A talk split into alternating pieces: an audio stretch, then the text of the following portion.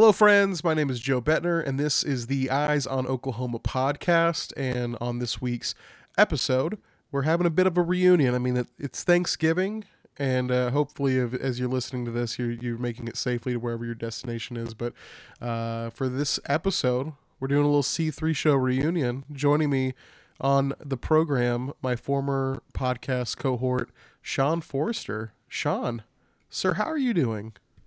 Wait, wait. You mean I thought you said we were bringing the C3 podcast back. The contract what's this been finalized. what's this Eyes on Oklahoma thing?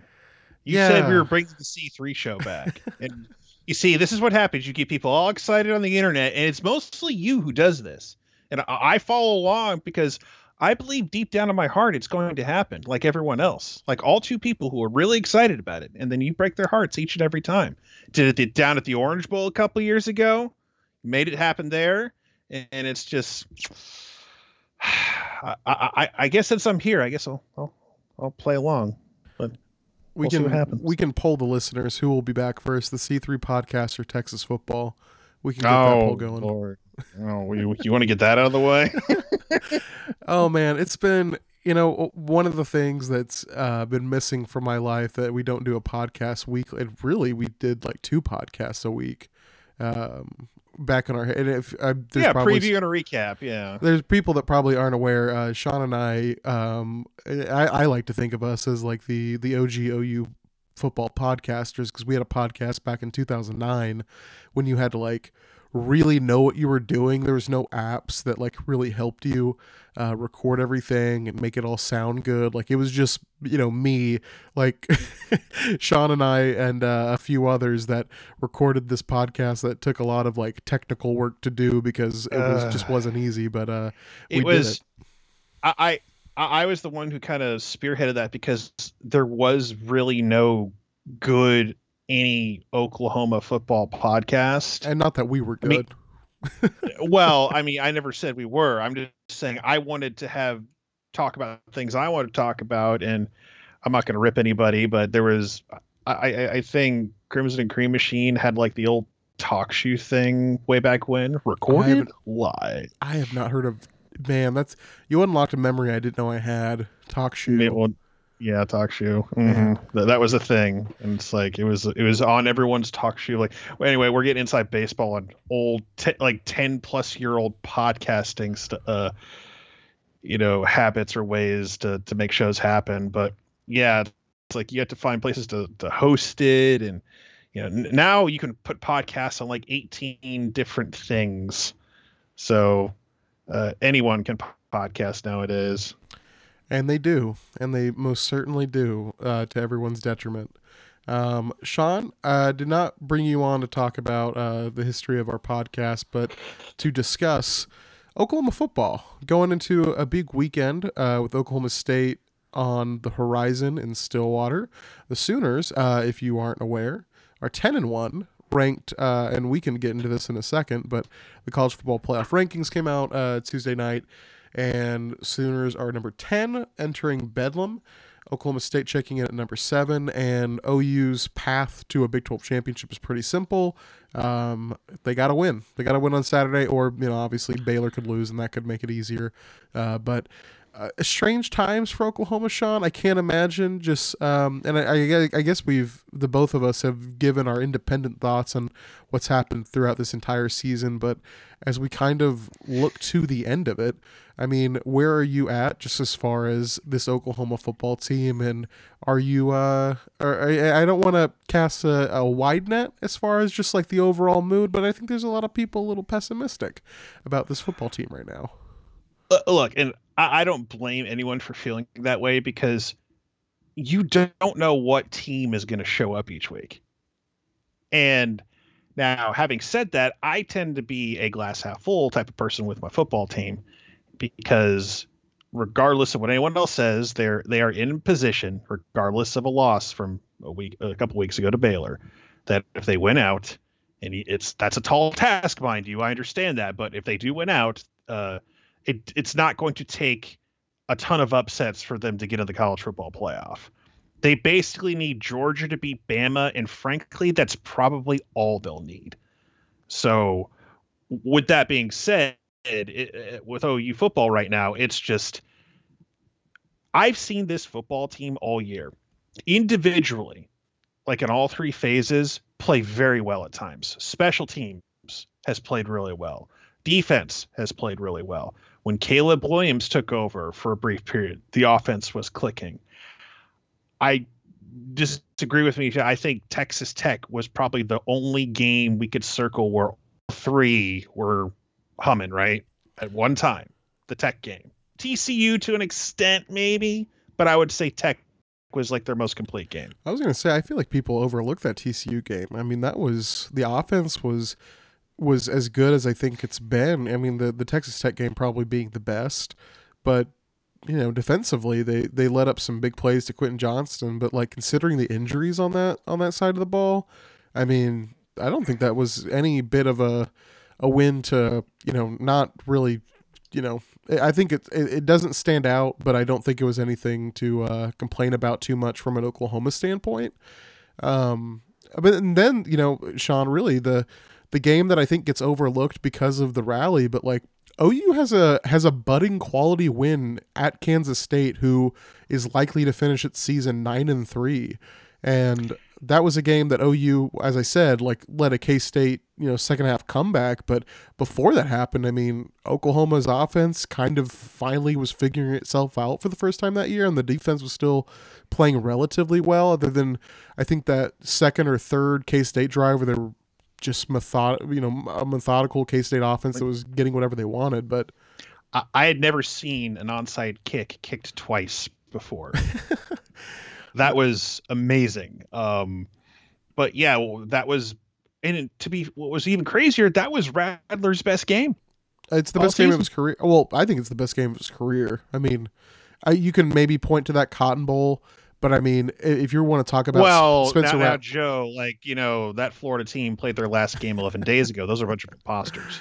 Yeah. Well, and that's the thing is just like, you know, Kansas State, and I know that they were missing some guys, but I mean, that was the most Spencer Rattler has looked in control of the offense, most in command of the offense, I think that we've seen from him.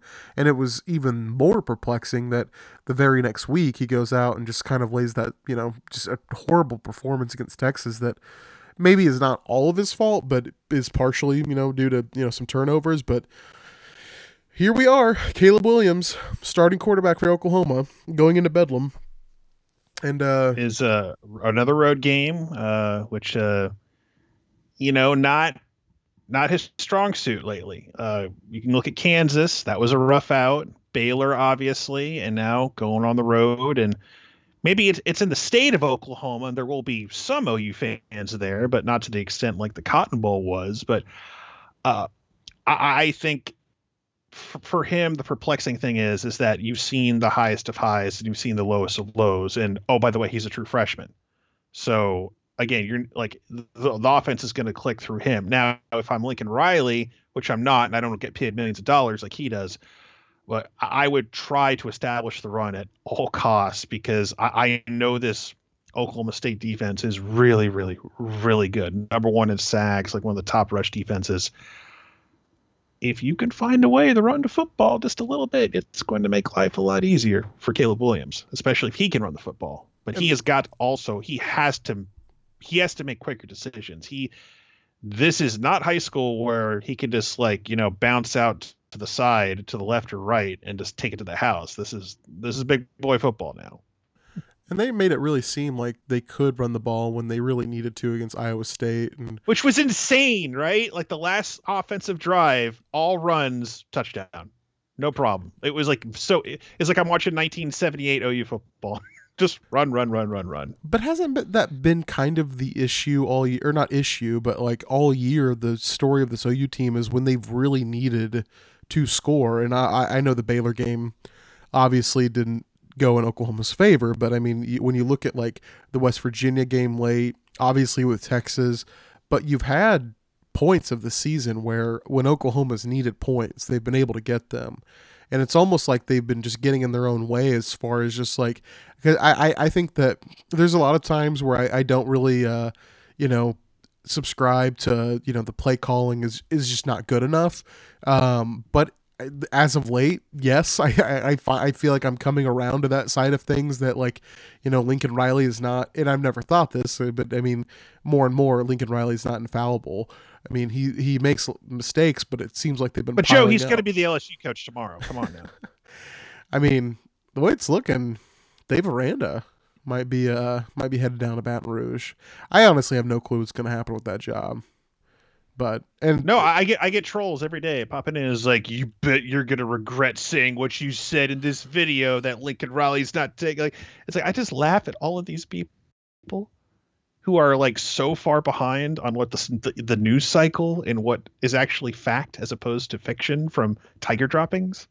It, it, it's just it's entertaining to me. I, I am I laugh every day. I get it. You know, what what, what is it that uh, you know, the, the Jimmy V Jimmy said, you know, if you have a, if you laugh, you cry.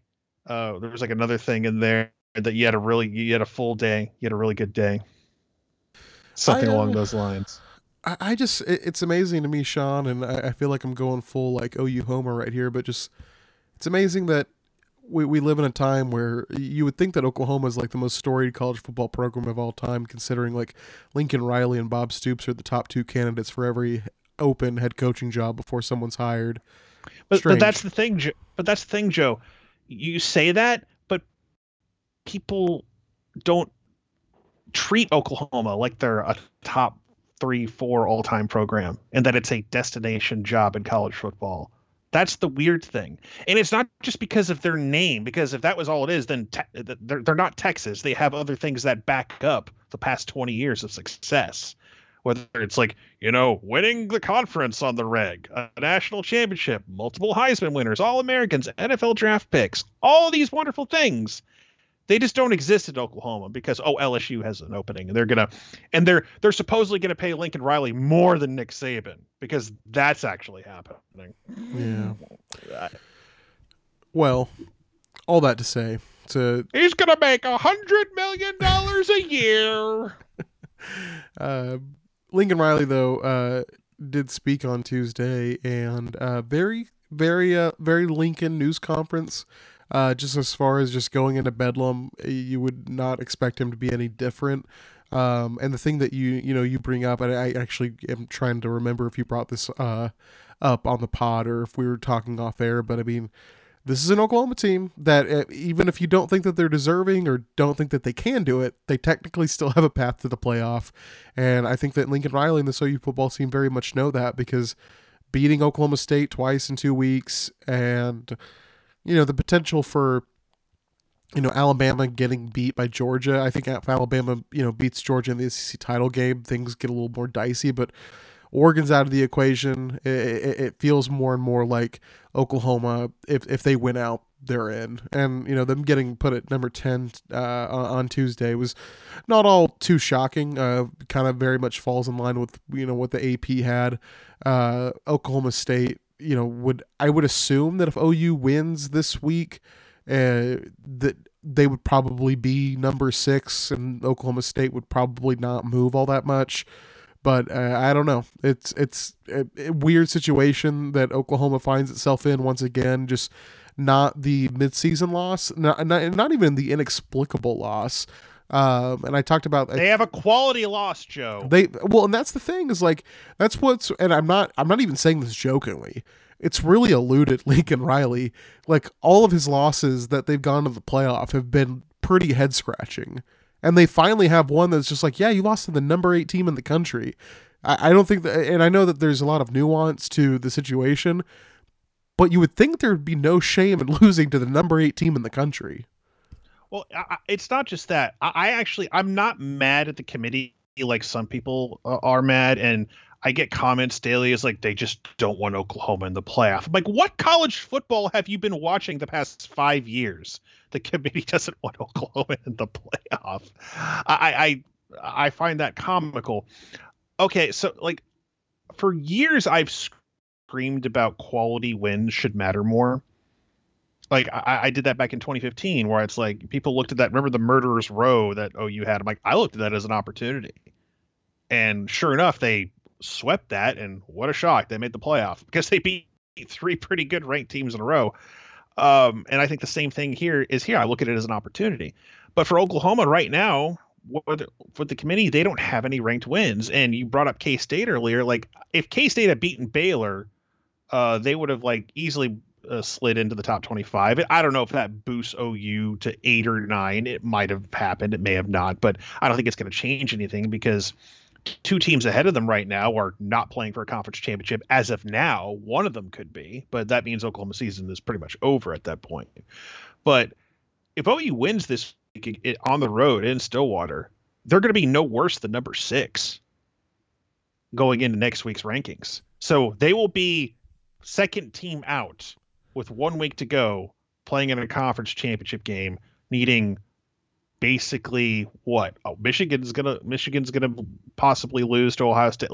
Let's just say Ohio State's winning because Jim Harbaugh cannot beat Ohio State. I'll believe it when I see it, and I'll give him credit when if he does it. But I'm not gonna give him benefit of the doubt.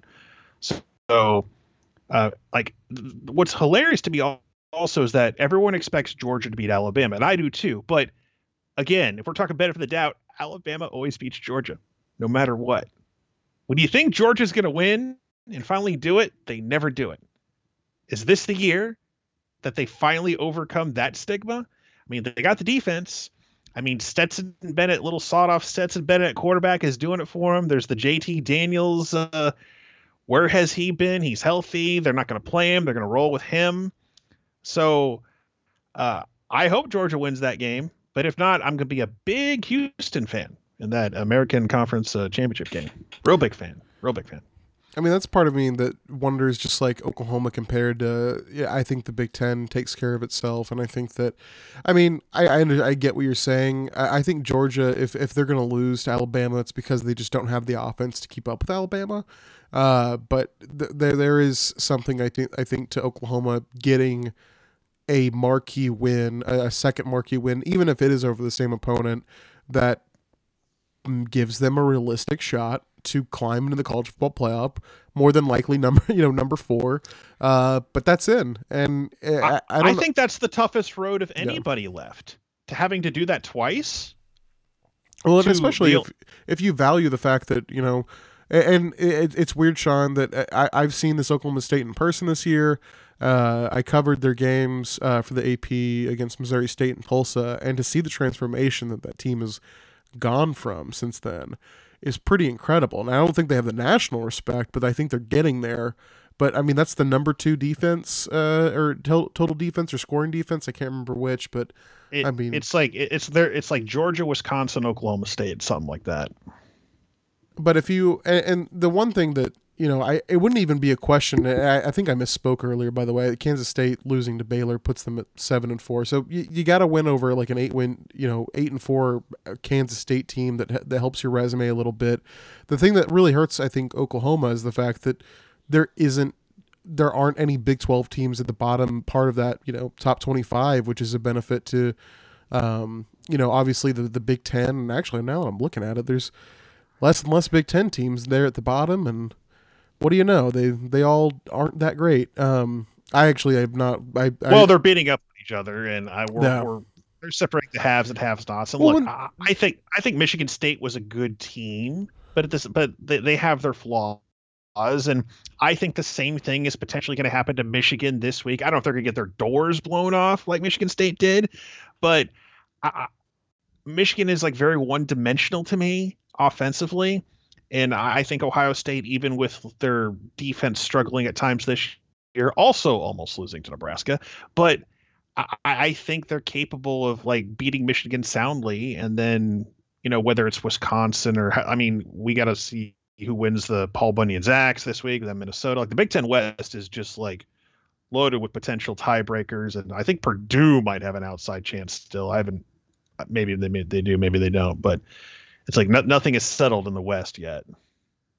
That's uh, I was gonna say. I'm sorry. I'm looking over there. I did not get to look at the. I only saw the top ten, but yeah, no. The As big, you should. But, yeah. I mean, it doesn't matter to me. Like, I don't care that you know Texas A&M or any of these other schools.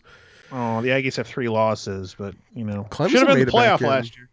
I know, and you, you know what's funny about the Clemson thing? That is the only current ranked win Georgia has right now. There is something to the fact that I think that I I, I know that Alabama has beaten Ole Miss. Um, they they just beat Arkansas, who is at twenty five. But I mean, if you really want to get down to it, I mean, Georgia, Ohio State, Alabama. I mean, not a lot of great wins among those teams.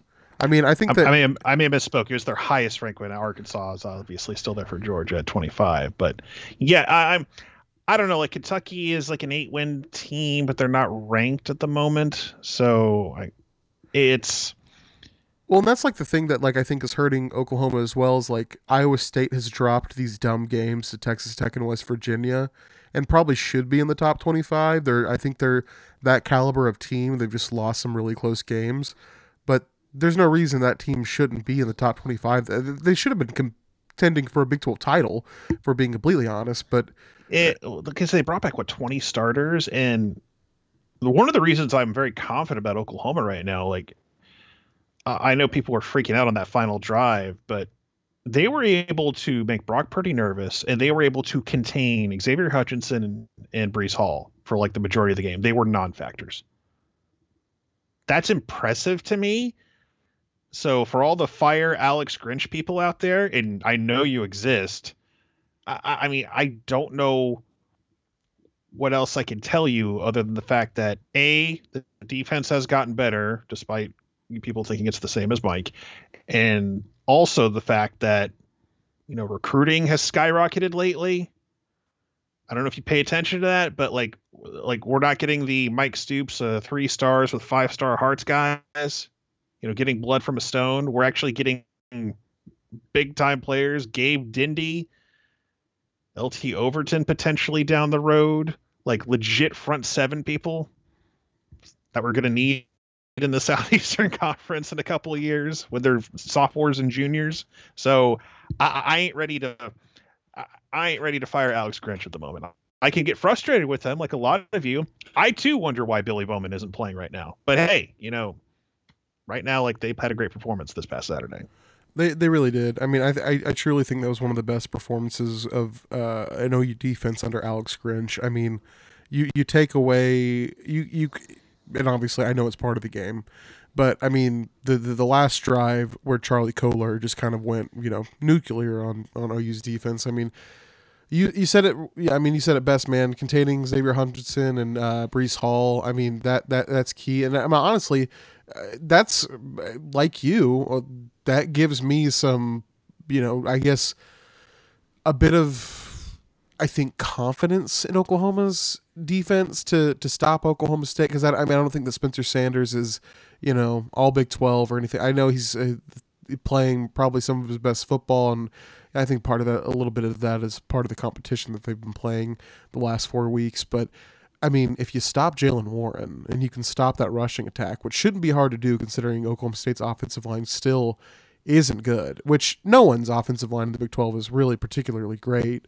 I mean, Oklahoma, for, you know, of all the teams, is not shown a consistently good offensive line. There, there's there's parts that are good, but it's not all been great. But I think Oklahoma just their defense gives them the shot that they need, and if if that's the thing that can save Oklahoma, I, I think that you're in a good position because I, I, I you know, old takes exposed. I, I think I said on the radio last week that it, Caleb Williams isn't going to have back to back, you know, bad performances, and he was worse probably uh, in some ways against Iowa State. Well, he had a what a 75 or 74 yard TD run or something like that on, on a broken play. he did. But you uh, know what? Still made it happen, and it's still better than what happened the week before. Uh, yeah, but you know, he's like he won't have back to. Oh, he did.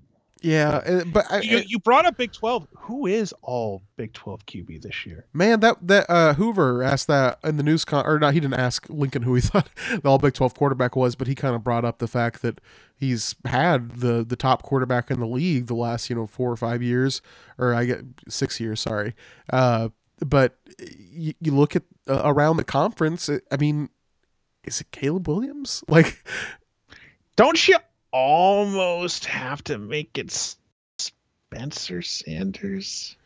Almost. Yeah, that if if Iowa State was like a 9-10 win team, maybe Purdy. I mean, Purdy, but I, but you can't.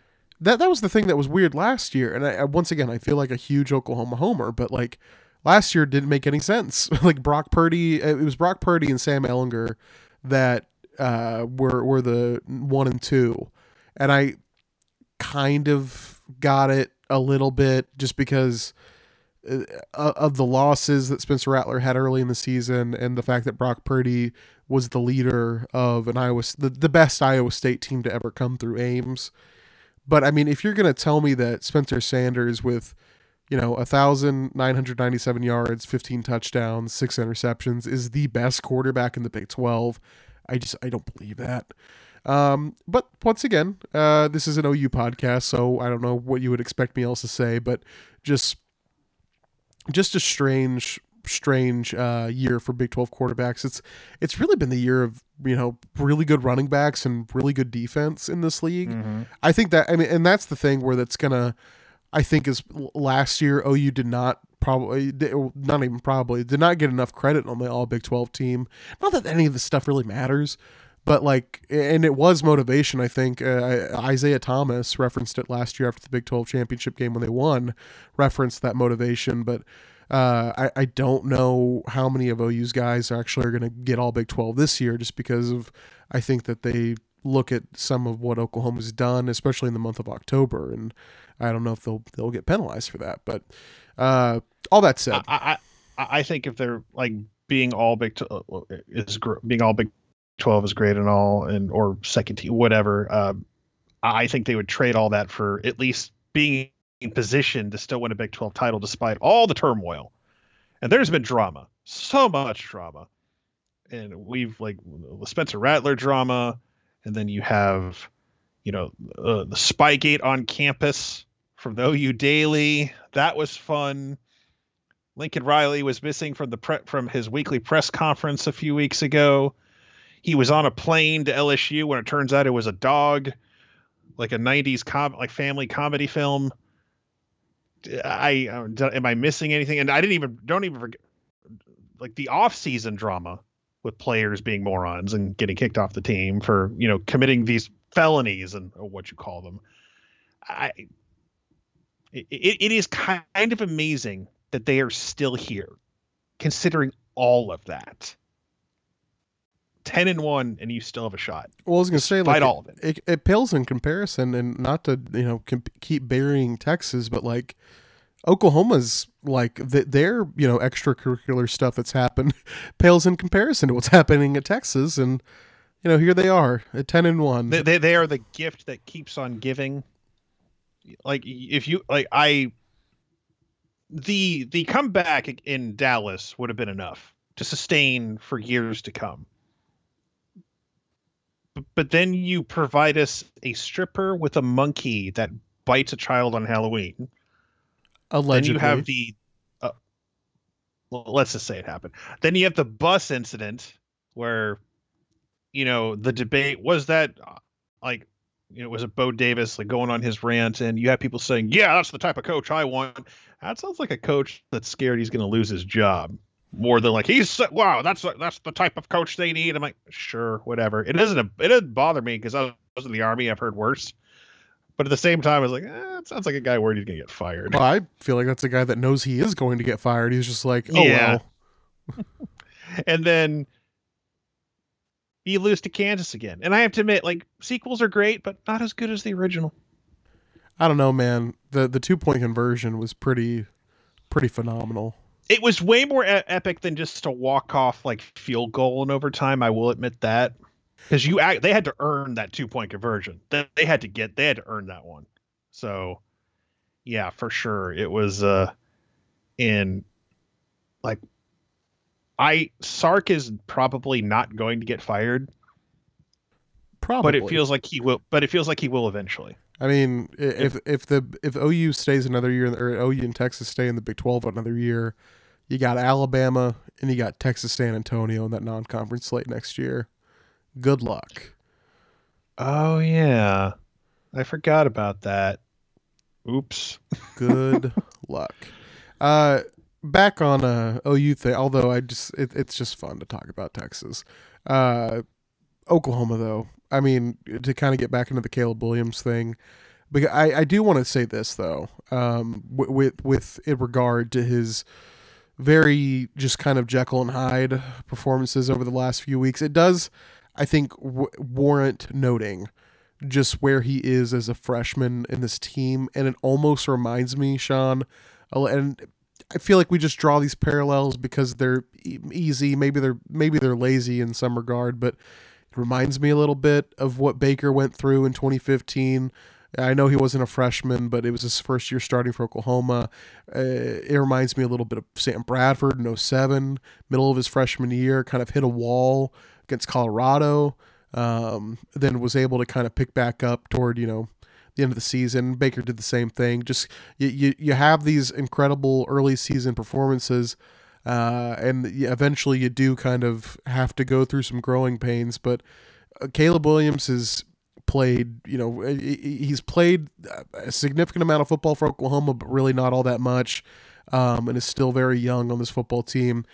I just, it, it's hard for me to imagine that Lincoln Riley, of all coaches, doesn't have a game plan for how to best, you know, make use of that guy and what he can do. Because that like we talked about with the 74 yard run i mean broken play but still just an incredible just something that spencer rattler can't do you know in that situation well, well, I mean, he said it today in the press conference. Like he, he's still, they're still kind of feeling each other out, and you know, you can call a certain play, but he's out there running the play. He's got to make the decisions. He he can't run the offense for him as much as we believe Lincoln Riley just some of us like to believe that Riley just has like an Xbox controller and you know, you know, he, he hits the B button or the or the X button or whatever, and you know, he's we're gonna score touchdowns. It's not how that works. Like the guy out there, the signal caller, has to be consistent week to week.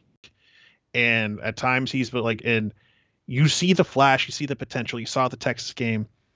Uh, but it's for for me just like he's got to be able to make decisions. Like i know he i know you could tell he's looking for the big play when he's holding on to the ball. He's waiting for someone to come open. It's like someone come open someone come open.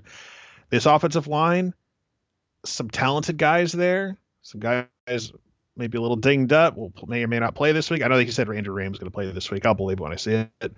Um but he has got to he's got to learn to go to his checkdowns or find someone to check down to. And I think Riley needs to put like those guys in place for him to throw to. Like even if it doesn't go anywhere, even if you get two yards, it's still positive yardage. You're not taking a sack. You're not going backwards. And you're going to need to do that against this team this week against against Oklahoma State. You're going to have to take what's given to you sometimes. And you may have to settle for a field goal, but those have been hard to come as of late with Gabe, Gabe Brkic, and hopefully he gets out of his funk. I mean, extra points seem to be working okay for, at least, but uh, field goals have been uh, hard to come by, and you know, could have made a difference last week. Really would have made a difference the week before. So, but for for Caleb, it's just he has got to learn when to like the clock is ticking in his head. Like normal offensive lines give you three to four seconds to make a play. He, like, but you see him hanging out back there a lot longer than that, and usually that's when things break down, and when he tries to take off, it's too late. He's already like surrounded. He's contained. Well, and that's the so, thing that's going to be oh. difficult about this weekend. Just Oklahoma State's that the, they play so aggressive with that front uh, w- with their defensive front, and that's that's where I think that just I don't think Lincoln Riley is is naive enough to think that Caleb Williams, depending on how he scripts out his offense, that there's not going to be time to throw the deep ball. You know, the, the, the, that big play might be there, uh, especially if Oklahoma can establish the run early on. I think that's going to be as important as ever. Uh, but I mean, the, there there is no shame in in in you know. The, the, I think that Lincoln Riley uh, almost kind of alluded to it, just like Caleb needs to make the routine plays, and I I, I feel just that's got to mean that like He's got to hit those short throws. He's got to get in his intermediate passes, and he's got all the talent at receiver. Uh, I, have you been a little bit just? Do you feel like there's been somewhat of a, a underwhelm, uh, just underwhelming element to what OU's receivers have done this season? Because I, I, think that there have been times where they have been really, really good with Marvin Mims, Jadon Haselwood, but it has never felt like this is a team that can stack good performances on good performances. I think I think part of it was, you know, early in the season, you know, they were trying to, you know, Rattler was just out of sync with people, and there were some guys who were not running correct routes, and I think that's still the case here. But he overthrew Austin Stogner and Baylor, so that's not on Austin Stogner.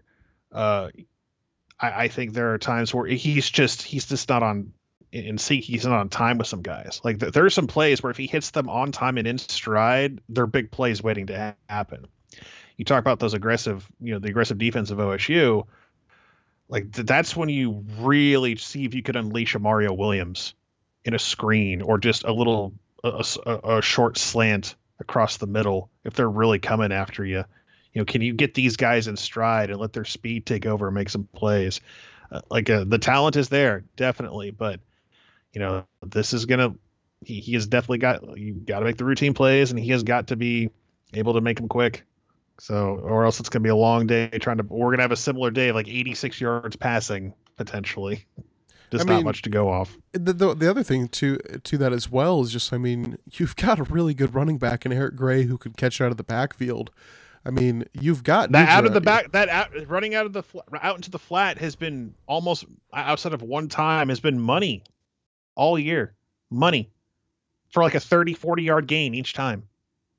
He's and really good. I man. really he I, people some people think he sucks and I understand why they think that, but Brooks is your workhorse. He runs between the tackles. He's the guy that's going to get you those tough yards. Gray is a guy you got to get out in open space. You get him out in open space, he's going to make some plays. But we, we got to get Marcus Major out there, Joe. Marcus Major. How many times have you heard about Marcus Major? Like people I'm, calling. I've heard it every week. I'm every not time. sold Where's on Marcus Major? Major? I mean, I get it. I get the you want the. It, it's one. It's one of those things where just like you can't teach the physical attributes that Marcus Major brings to the to the field, but the he just it's all been against pretty bad competition. It would be great to see him maybe uh you know not again him getting his first real run against Oklahoma State would just be unfair to Marcus Major. um that would be that would be brutal. But they might need him. I mean, this is a game that I think that Oklahoma's really if they're going to go the distance as far as just being able to grind out, uh, which is what they're going to have to do. Because I, I, I'll tell you right now, I, I, I just can't see this game going anything other than being, you know, both. I, I if if either team scores more than twenty, I'll, I will be mildly shocked. But th- these... oh, I, I said it before. I said if Oklahoma finds a way to score twenty eight points, they win that, they that, win the game. I mean, that's enough to be the. I mean, and, that, and that's the thing that with with Oklahoma State, you know, which has been, and to their credit, I think they deserve it because there there is an element to that defense that has been uh, against inferior competition. They've completely shut it down. I mean, I think they've given up nine points over the last four weeks, something like that. I mean, they've been terrific, but this is not an Oklahoma State offense that's going to be able to not even I don't even say keep up with the shootout, but like like you said, if Oklahoma can get to 28 higher, I mean, it, it's not going to bode well for Oklahoma State unless something completely changes with with, with how Mike Gundy has formulated this identity around this Oklahoma State football team, which I don't think you can do at this point in the season. Um, it, it's crazy to me also though. Just I just now realize Eric Gray, Kennedy Brooks both coming back next year. Does that sound right? Both juniors. I mean, is is I is Kennedy coming back? I mean, he, he didn't go through like he didn't go through senior day stuff. So no, he eh, he it says he's a redshirt. Uh, sorry, I was just looking this up because I was like, Eric Gray's coming back next year, right? And I would assume he is, unless he just decided to, you know. I mean, you're. Crazy. I mean, and you. I mean, we're getting to recruiting stuff but you add the, the potential firepower of a Raleek Brown and a Gavin Sawchuk, uh, and potentially Jovantae Barnes, although he has to commit first. We we keep waiting for that. Supposedly, it's like you know, allegedly he keeps he's going to, but that's we'll I'll count him when he actually commits. But you add those pieces, those fire pieces of that firepower to that offense, and maybe the offensive line gets a little bit better. You know, gets in the weight room. You know, develops a little more. And I'll tell you this for that O line, one of the MVP, you know, one of the running gags in the offseason before the season was like Heisman Trophy favorite Erik Swenson. He's been one of the MVPs, uh, uh, uh, like undersung heroes of this team this year because when the O line is struggling and they need to put someone anywhere but center to fill a hole when someone's struggling, he has filled that role and he's played a pretty, he's done a pretty good job this year considering. I mean, I think he that did, and he did it this past week. the the problem with Erik Swenson has always just been that he he wasn't what who his prede- predecessors were, and I think that's been a lot of what his maybe spoiled this 10 and 1 Oklahoma football team for a lot of people because you can point to a lot of positions on the football field and you can say, well, yeah, he's good, but he's not, you know, He's not Creed Humphrey good. He's not, you know, Orlando Brown Who good. is? That, well, that's the thing is just that, that Oklahoma, especially if you look at that 2017 roster, which is not that far removed, but you had a team full of NFL players, and I think that the standard, and this is a good thing. It's a good, well, I mean, I guess it's a good and bad thing. The standard has been raised at Oklahoma. It was already high, but it has been raised in a major way. But Erik's, there's really, and I, I, I know that I've, I, I'm not uh, trying to uh, backtrack on things that I've said about Erik Swenson in the past because I, I just don't think he's uh, he's not a great college offensive lineman, but he's a serviceable offensive lineman. You know exactly what you're getting out of him, and the fact that uh, this is the kind of to want to take it back to what you mentioned just as far as just like Iowa State, a team that brought back a, a ton of dudes, a ton of old guys.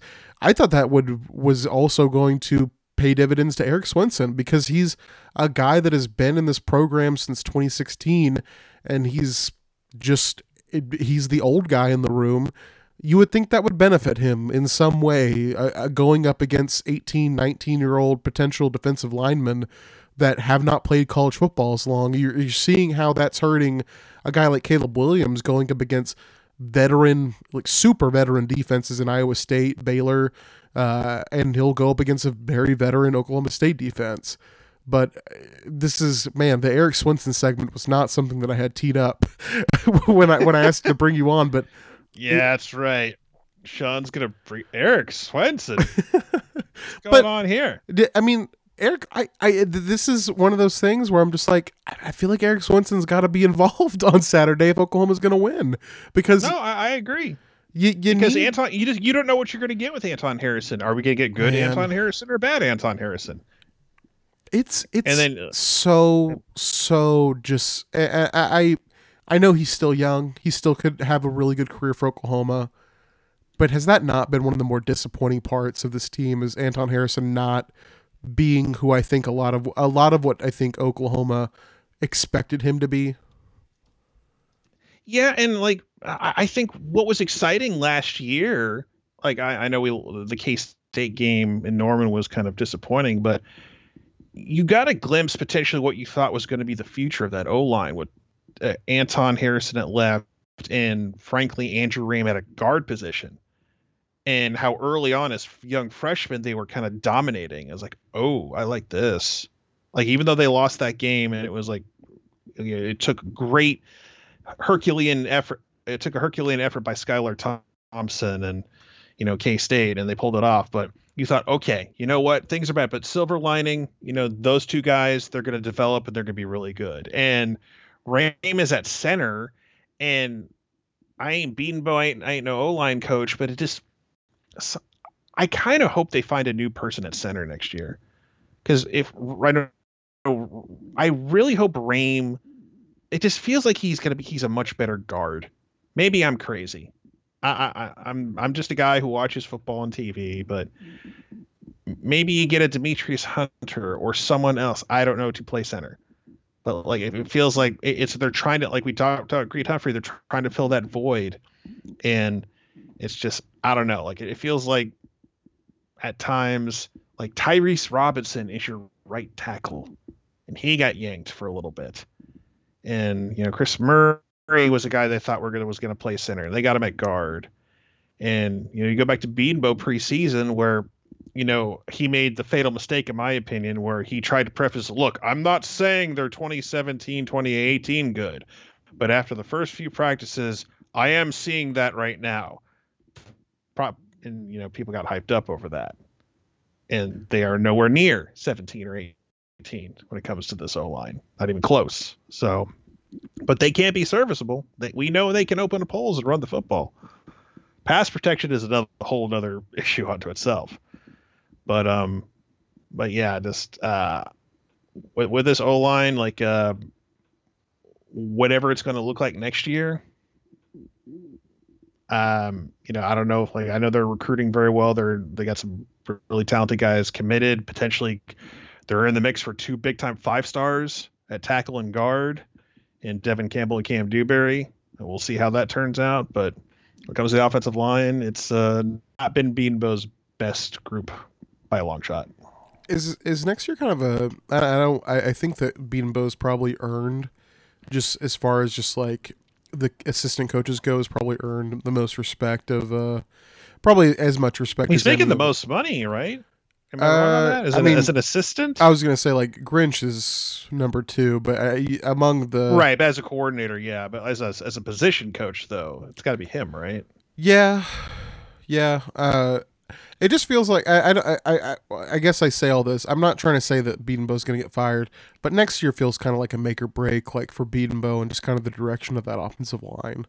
I mean, I don't. Eh, once again, I don't think he's getting fired, and I don't think No. he deserves to be fired. But I think that next year you do have to reevaluate things. If if if much as as much as I do think that like COVID and like a lot of things have affected and stunted the development of OU's offensive line and offensive Everyone's lines, offensive yeah. line. it, it is it- like I said. I don't think there's one. There, there's not one great offensive line in the Big Twelve. I I'm, I'm sorry. I just don't think there is. Everyone's suffering through it, but OU, the way that they've recruited, should not be. Uh, I guess it just shouldn't look like this, and it is. It kind of. It just kind of is what it is. At some point, you thought it would get figured out because early in the season it did not look great.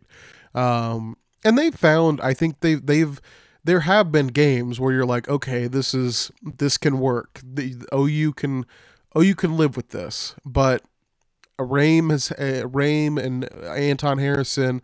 I mean, Tyrese Robinson had the game against K State that wasn't the wasn't the best, but he's been Woo. Pretty. He's been pretty consistent otherwise. And then Chris Murray.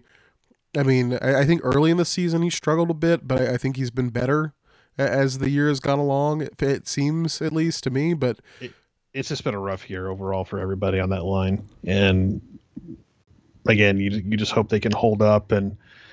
You know, like you, you thought with Caleb and his ability to run, run and scramble that he would be able to make things happen. But you know, it is again amazing they've been able to hold off, hold up as long as they've had, and we'll see what Ad, what Adrian's status is this week. I know Riley said he, they expect him to play.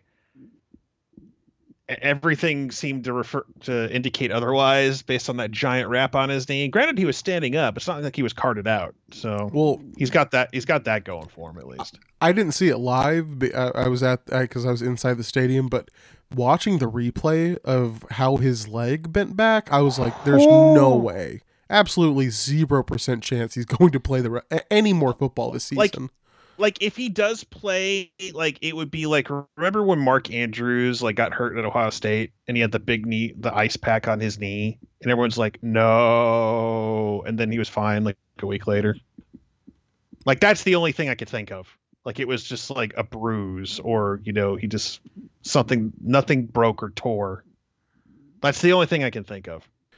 Yeah, I I mean, I will be shocked if Rain plays, but uh, Lincoln Riley's also not really one to offer up much injury injury information. So this uh this could Well, just if be you game- ask if you if you ask him he'll kind of sort of give it to you nowadays I just think it's gamemanship. gamesmanship. I mean, oh uh, sure I I don't think that there is really much uh I, I tend to get mad when you or someone else doesn't like bring that up soon. It's like, hey, there's a couple injuries. People like I'm watching it live. I'm like, why aren't some of you people asking about injuries? I know you got your stories to write, you have your angles, but someone needs to ask about Kennedy uh, or Kennedy Brooks or or, or, or Anton Harrison, or someone's going to ask about Turner yell like who who's out? Like are they gonna play? Who's practicing? Like it it dry. It's one of my pet Th- peeves. This is the this is the downfall of Al Eschbach not being at the press conference anymore. That's right. Because the first like Al would Al was reliable. What's your what's the injury situation? What's your injury situation? First question to Bob every time. What's your injury situation? If there was like an injury people want to know, you see Al was the first one every time. He always got first question. He was like, "What's your Gotta get the situation?" scoop, man. He's got to get the scoop. It's yeah, I mean, it's it's strange. I mean, him and uh, Jim, I'm, I'm I'm sure he and Jim are thrilled with the concessions now that they're elite concessions at OU now. So oh, if you get that reference, if you know, you know. Mhm. If you know, you know. Um. they have Dr Pepper now, thankfully. Uh. God, that really ages me because I think that kind of stem. I don't even know where that stemmed from. Anyway, anyway, uh, we've have not. We're, we're talking about my one man impression of Jim Traber and Al Eschbach fighting with each other on the radio. It's my one man bit. I'm not going to do it here because I haven't done it in a while. But basically, it was like Jim and Al were arguing about. I I would try to like imitate Jim's cadence and like how he would build up to how. Like Oklahoma or is like not the best team in the country. They're not elite right now, but I would change it to like their concessions, and then Al would be like, "What are you talking about? They have the best concessions in the country." And anyway, I'm, I would I have I to get into it to make it fit. It, what's funny is they do have the best concessions now because they have a I uh, know Fletcher's. Billy Sims Fletcher's. Well, does that count because it's outside in a food truck? No, it's not inside. in this. Oh, it's inside. Okay, if it's inside, then it definitely counts because they have Billy Sims barbecue. So yeah, the, the South End Zone man really stepped up. Really stepped up. I'm trying to and think- you get beer now. And you Is get there beer. a Billy Sims? I I know there's a Swadley's inside the stadium. Uh, There's a Billy Sims like in. It's not everywhere. It's like on one. I think it's in the south. Hmm. I could be wrong. I'm I pretty know sure that there's Billy there's. Uh, I was going to say, and some fun concession stand talk before we get into OU's defense. Uh, but uh, I was going to say that the the come up of the OU concessions has been uh, pretty spectacular because now they have McAlister's. Uh, they've got It's elite now. yeah, it's it's all good. I mean, uh, you really do need to come out. You, you, I, mean, when I, I, was you out for the Houston. I, I went to the Houston game a couple years ago. That's right. That's right. Anyway, um, this weekend though, uh, we've kind of, I guess we have kind of touched on uh, the defense a little bit, but I mean, Oklahoma State's offense is, uh, has been good. I think as far as the last month goes. Well, they're I going to mean- whoop our ass on Saturday, Joe, according to someone. Oh, the whole, uh, it's so dumb. I, uh, what is Tay Martin supposed? to, I the thing is, I want players to talk like that. I'm not going to get onto him for, for oh saying no, anything like that. that's that. perfectly fine. I, I'm glad. I'm glad that he's like open about being very loud about being wrong. It's okay. Tay, I was gonna say Tay Martin. He, I, I know he's dealt with some some injuries this year, but man, that guy, he could be really good. He could be really really good. Um, and I think Oklahoma State. I mean, really, the receiver talent they have would be, I think, a little bit more. Uh, would be a lot a lot more uh, concerning, I think, to Oklahoma State's. And I say this now, though. Spencer, watch Spencer Sanders torch OU for 400 yards, uh, but the, the, I think there is not as uh, much uh, concern uh, from from my end of things, just as far as who Spencer Sanders is as a passer, because the guy's not going to throw it deep, and I think that benefits to Oklahoma. Uh, but he's got some decent re- receiver talent um, around him, and the, obviously that that offense is predicated on the run game. But I mean, OU's defense is. eh, You can say what you want about the Baylor game, but they've played really well. I mean, they're healthy, which I think is a big part of it. hmm DJ Graham's questionable, but for the most part, yeah, they are healthy. Well, I mean, Uh, if you're getting uh, like if you're getting Key Lawrence, uh, you finally kind of, I mean, Key Lawrence uh, as a cornerback opposite Woody Washington. That that's not a that's not a bad situation to be in. I mean, we, we got. I mean, he he first first game out was good. Baylor was a little rough. Uh, this week was good. Hopefully, it's not like a you know an, like you know like, his even games are bad. So hopefully, game start four at corner. Well, he didn't start. He kind of had to fill in because he was uh because DJ Graham was out there, but then he got hurt, so then he filled it. But listen, if he keeps forcing fumbles and doing like those are things that Alex Grinch really loves. Like, oh, this guy forces turnovers. I like him. He's going to be on my defense. Like he needs to be out there regardless. Uh, I'm hoping Danny Stutsman makes his presence known. Like I Brian Asamoah playing great. He's playing his best football right now. Uh, I, I'm hoping Stutsman gets out there, see more Shane Whitter. Um, th- those guys are. I mean, DaShaun White has been, you know, up and down. Asamoah. I feel like Asamoah is better as an end man, like wrecking havoc, like you know, just rushing on the end. I, like him, him at him inside is just has felt like it hasn't really worked out most of the year. I mean, it's Just it's kind of. I feel like things the light bulb has kind of come on in recent weeks.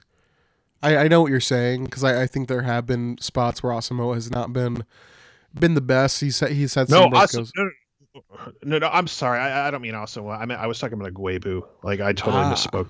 You know, has been great in the past couple weeks. I mean, I was just like, I'll I'll let him run with this theory, but uh, I think that Brian Asamoah's been awesome the last few I've been, weeks. I've been, I've been, I've made like two, three videos, a live stream, and I'm talking with you. So like, people are thinking this guy's an idiot. You're right. I, I, I misspoke. I was thinking of another. yeah, It's been a long day for me. Ugwoegbu has been a little bit of a I I think and once again it it it almost feels wrong to say this just because I think that you know there there's a lot of things that have gone into why Oklahoma struggled in a lot of spots, but I I just don't know uh, that David Ugwoegbu has been uh, the the most uh, promising uh, guy at that spot, and it, it just feels like it was a bit of a misstep by the by the coaching staff, but. He's Yeah. the one I'm. He should be rushing at the end and just making plays and all those fun things. Yeah. I mean, and that's, I, I guess, the, to maybe not just pick on uh, him, but, you know, there's the linebackers as a whole have not been probably to uh, to a lot of people just as far as the, the depth and experience that they have that position. I, I mean, in the Mhm. spring, you talk about a, a- a group that was bringing in some really good pieces, but just a lot of snaps between those guys on the football field and honestly was expecting that to be more of a strength. Um, but I think there's a, a lot of cases where you can point to where they they've kind of been the the weak link in a lot of ways. Um, and they're. I don't think it's been every week, but I, I think there have been games where you can really look at that linebacker position and think that, man, if Oklahoma can figure that out, they can be a really, really good football team. Um, and I think that the defense as a whole has been a lot better than I think that a lot of people want to give them credit for. But uh, there, there there has been some uh, disappointment. I think is safe to say with with the linebacker group, but not to say that uh, not to take anything away from a guy like you know a Brian Asamoah or um, well, that's really it. um, but yeah, uh, defensive front though has been has been and that, that that's one of the other things that just kind of go into this weekend.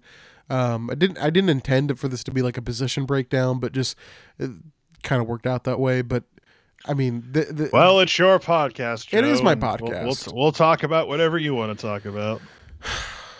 I'm, I'm very glad. I'm very glad you acknowledge. Um, no, um, coming off of uh, the Iowa State game, I don't think that was fool's gold. As just as far as what Oklahoma can do, and honestly, that was their most productive day of the season. Which, once again, I think has got to give you some confidence that Oklahoma can can make this game interesting, and almost in a little way, Sean.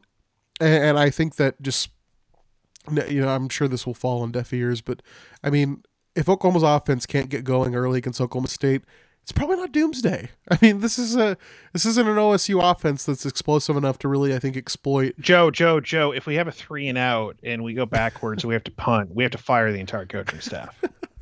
you should come to my live stream watch-alongs and join the chat room. Come on now. Uh, I got banned. I banned you. The- the- no, I'm just kidding. I came on that one you, time, did, you, and did you spam my chat with political memes? Is that why? yeah, I, I, you remember that, that one time I came on and. I said that Brody Oh, yeah. Eldridge was the the worst offensive lineman to ever come through Oklahoma. You took issue he with it. was. He was actually. Remember when we bought into that crap? Wait, like that was like was like you know what?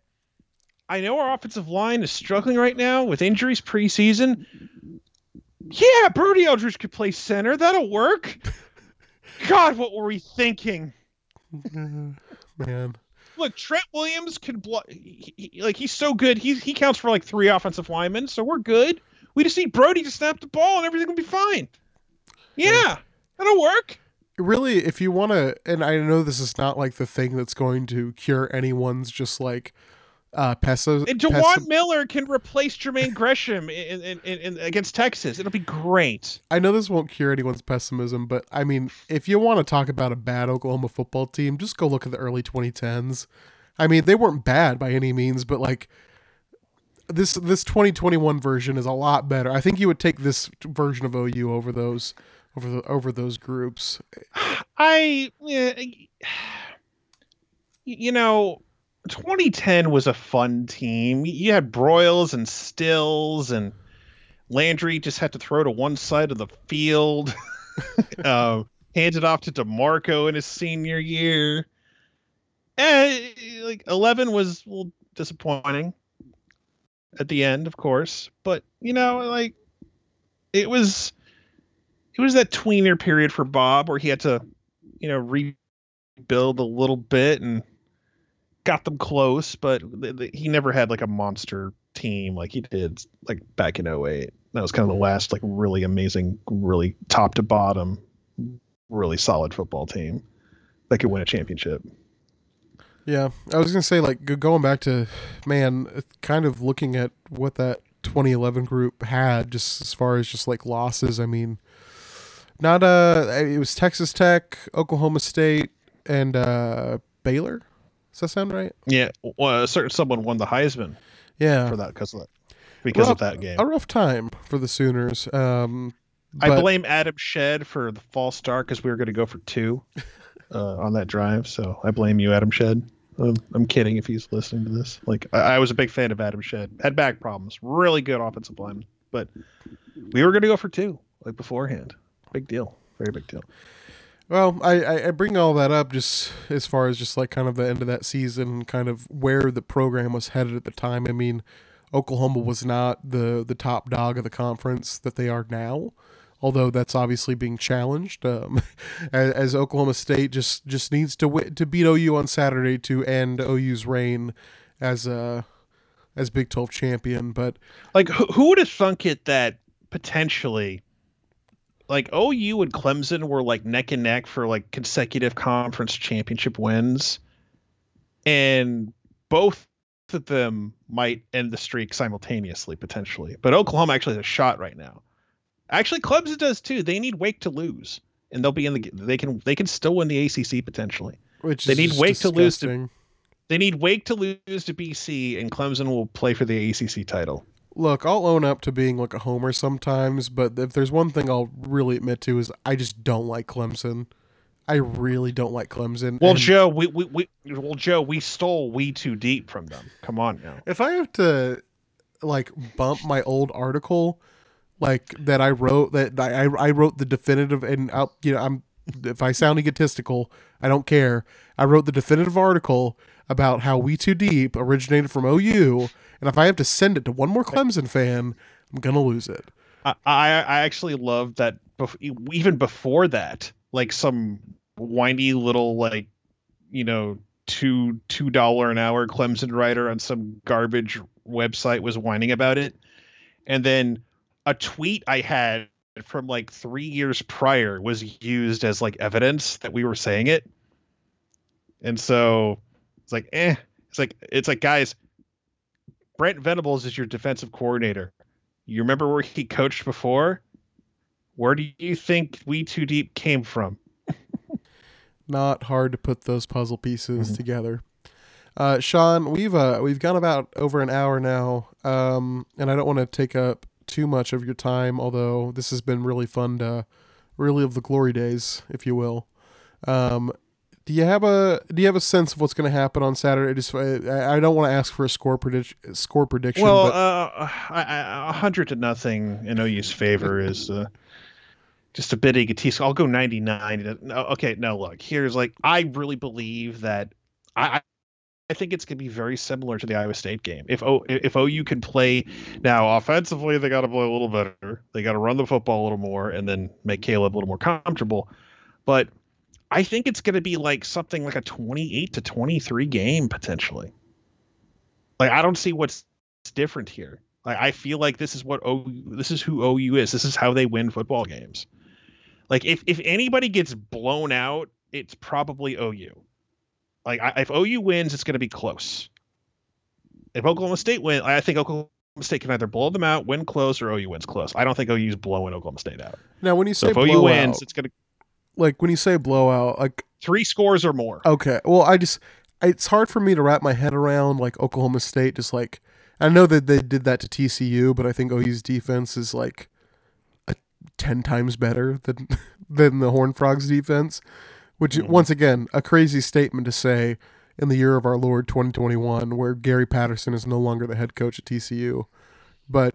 It's hard for me to like like when I think blowout, I think like Oklahoma State wins like twenty one to seven. Like that, I think that would be their version of a rout. Um, yeah, convincing win, I would say. yeah, yeah. But Well- uh, like I mean, I don't think that Oklahoma can really like run it up on on Oklahoma State. Like, if- I agree unless they unless they get more thick sixes from Jalen Redmond, you know. I'm really surprised not more people have heard that. I, maybe I just spend too much time on Twitter, but a lot of people liked that. But I was like, that I didn't come up with that. Um, Someone did, and it just spread like wildfire. spread like wildfire, and now we have a man. We didn't even talk about the Jalen Redmond thick six. What a what a glorious play that we should have spent like at least thirty minutes on it. It, it, it, was fantastic, as and he just uh, he got one block that he needed, even though he probably didn't need it, but he still got it, and uh, he just like now I did. Do they still give out the Piesman? They That's a don't. Level play. Oh man, What? I, am so glad that you mentioned this because I've been waiting for OU to have a Piesman candidate so I could write a That's story a about it. Piesman moment right there. If you uh, if you are unaware, um, SB Nations, Ryan Nanni, um, and some other good folk uh, put together a actual like award called the Piesman Trophy, awarded to the.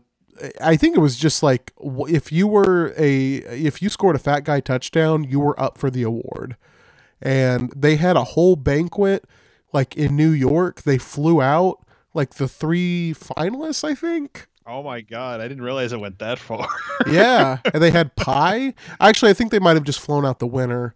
Um, okay, that that makes more sense. but they uh but they they had a bunch of pie catered and I, I think the guy that won it the year that they did it was like from UAB so like you you knew that that that program was probably like yeah we'll take the attention. Like definitely.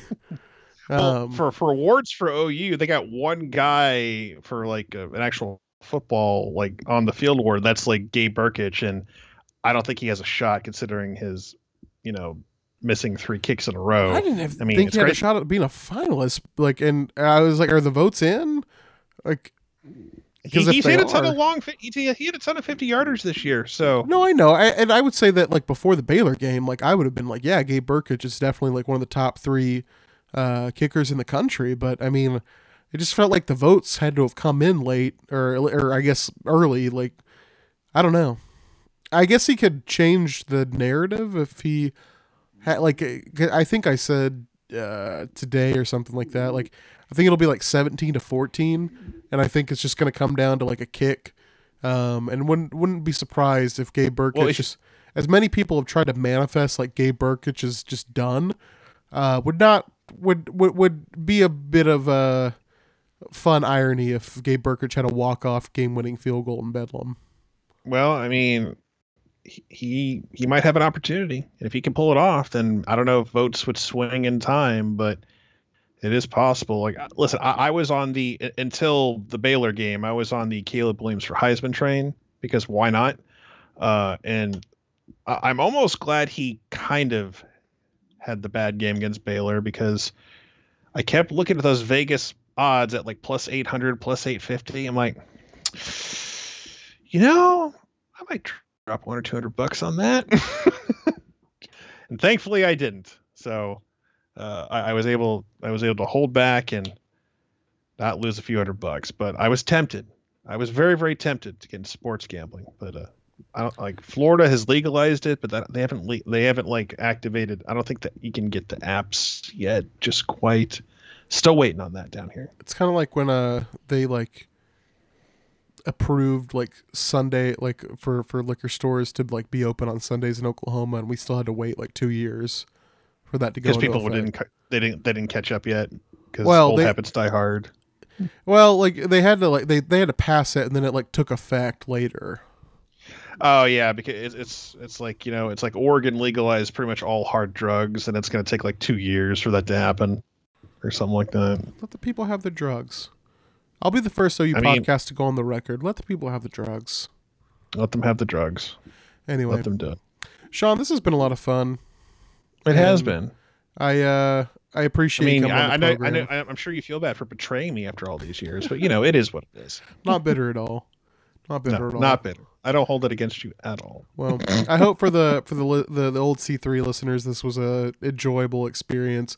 I mean, this is about as long as we used to to record for, so I'm sure it's been a. I used to make you watch like movies, like you know, before back in the day. I miss those days. Eh, You know what's funny about that is that that's a YouTube thing now. Where we're like we're like a like a Zoomers and millennials watch movies that from like the 80s and stuff, and like they react to them. That's like a cottage trend on YouTube. Oh, and I I like a. This is a, a peek into my like YouTube algorithm. I love that there's this uh, father and son, and the son like plays rap albums for his dad, and his dad reacts to them. I watch them every week. Um, yeah, no, Sh- Sean and I used to do this thing during the off season where I'd watch a movie that I hadn't seen because I hadn't been born yet. Uh, despite Sean's like, how have you not seen this? Um, exactly. And we would do that during the off season. Anyway, Uh, what did you watch? You watched Trading Places, Caddyshack, and something else. coming. Uh, no, not coming to America. No, I think it was coming to America. Uh, Oh, that was a, but Trading Places was a must. Yeah. It's a great one. Anyway, uh, Sean, thank you. I I really do appreciate you, buddy, and uh, very much happy for you and all your your success with content creation and making yourself into the social media star that you are. I've, Oh, uh, well, let, let, let, let me know when that happens so I can cash in on that. no, but seriously, man, uh, definitely appreciate it and appreciate all of you for for listening to another edition of the Eyes on Oklahoma podcast, available on all major podcast platforms. And if you're using the Apple Podcasts app, leave us a five star rating and review. It helps get the word out about the show. Um, and subscribe to Sean. I mean, you're probably already subscribed to Sean if you're listening to this podcast. If we're just being very honest with ourselves, or you Um, just hate me and like, oh my god, that guy is on your podcast, and you just like unsubscribe to this podcast. So Yeah. that that's possible as well. We've got we've yet to get any one star reviews. I'm interested to see how they pan out after this episode drops. So I will keep you updated on that. Mm, Sounds good. Well, uh, with that said, for Sean Forster, my name is Joe Buettner, and we will catch you next time. Well, not we, but old dab- old habits die hard. I'll talk to But you one more thing. week. Go ahead. Oh, I'm kidding. I was that was a joke. It was meant to cut. You should cut it off there. No, I, for, I forgot you when you used to do that. You used to like do a little little stinger at the end. Yeah. One more thing. One more thing. All right. I'll talk to you later, bud. Later.